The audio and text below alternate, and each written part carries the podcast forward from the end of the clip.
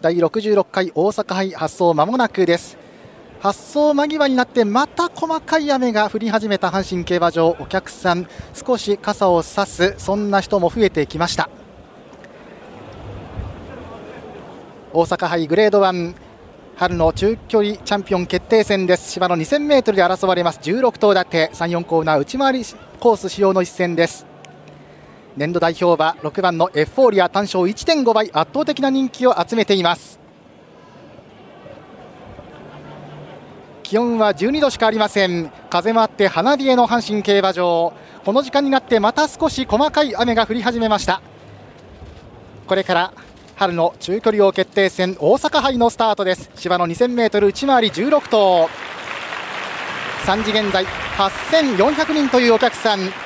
コロナ禍でまだまだ入場制限ございますがそれでも昨年よりともあ昨年と比べますと3倍近いお客さんが入っている阪神競馬場です。スターター台に上がりました。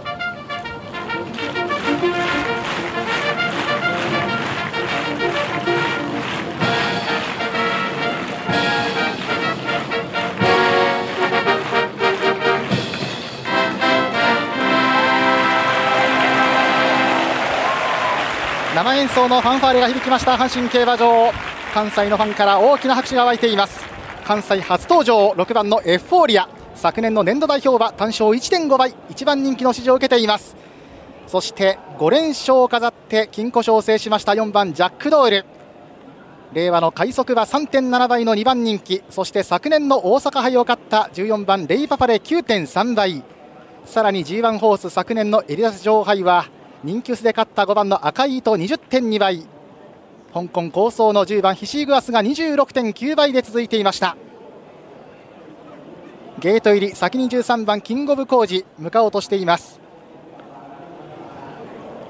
ホームストレートゲートが設けられています。まだ1頭もゲートには入っていません。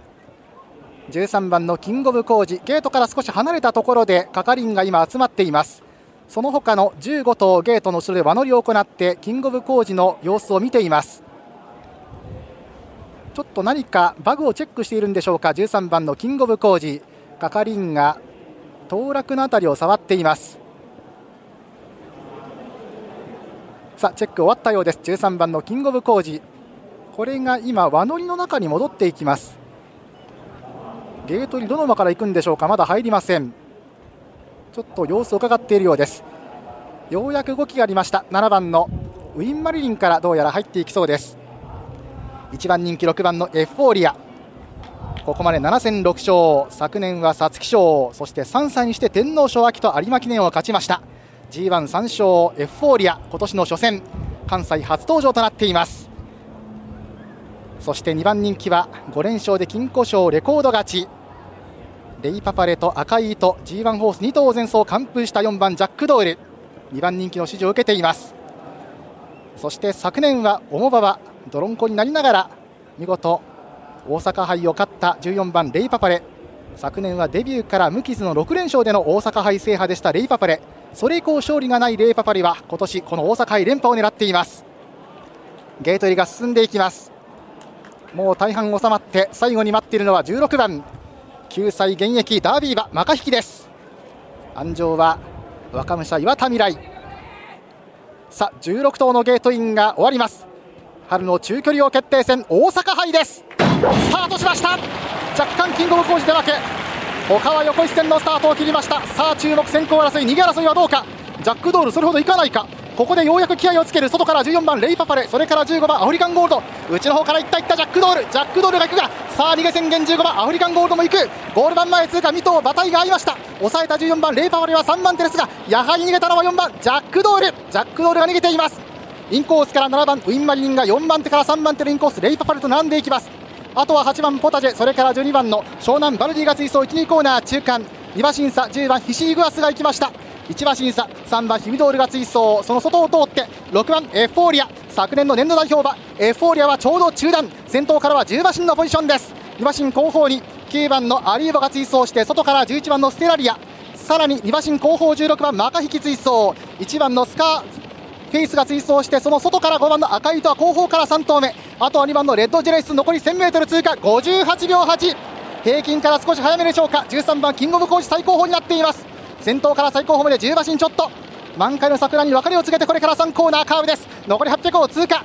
先頭は4番ジャックドール。やや早めの逃げリードは半馬身です。2番手に15番アフリカンゴールド。あとは1馬身差14番レイパパで3番手でかかっている。インコースが7番ウィンマリに手が動き始めた。8番ポタジェがいて600を通過。それから12番の湘南バルディ追走していきます。10番ヒシーグアスが行く。さあそして6番のエフォーリアまだ中段グループ。エフフォーリア手が動いているぞ。さあここから差が詰まるかどうか。エフフォーリアまだ中段外から赤いと接近。これから直線へ。さあ先頭は4番ジャックドール。ジャックドール先頭2馬身リード。追ってきた。14番レイパプレが並んでくる。さらに8番のポタジョも来ました。残り200を通過エフフォーリア中段苦しい。残り200を切って先頭は今度は14番レイパパレ。外から8番ポテジそれから9番アリーボ。それから10番のヒシーグアス。4頭の攻防は8番ポテジェか。9番アリーボか。内は14番レイパパレ。先頭8番ポタジェ。ポタジェポタジェ勝った。ゴール8番のポタジェ。なんと大阪杯優勝は G1 初制覇。8番ポタジェでした。そして2着9番アリーボ。14番レイパパレ3着。なんとなんと6番エフフォーリア完敗4番ジャックドールも最後は馬群に飲まれました。8番のポタジェ。両決馬がここで素質開花。安城吉田隼人8番ポタジェ G1 初制覇。これまで重賞でも前線続きでなかなか勝てなかった馬重賞初制覇が G1 の舞台となりました8番のポタジェです。そして9番アリーボ2着に上がって連覇狙った14番レイパバレ。直線一旦先頭のシーンありましたが3着。その後に10番のヒーガース4着で続いています。8番のポタジェ。最後首だけ出ました。3頭の追い比べからぐいっと伸びた8番のポタジェ先着2着争いは9番のアリーボ。それから14番レイパパレここは接戦です。際どくはなっていますが若干出ているのは9番かあるいは14番か。ここは接戦とお伝えしておきましょう。それから10番のヒシーガース4着の入線です。あとは4番のジャックドール。その後5着に最後遅れたか。1番スカーフェイスがいてそれから15番のアフリカンゴールド11番ステラリア。なんとその後に6番のエフフォーリアです。8番のポタジェ勝って場内どよめいています。ディープインパクト3区お母さんジンジャーパンチ。ポタジェの勝利。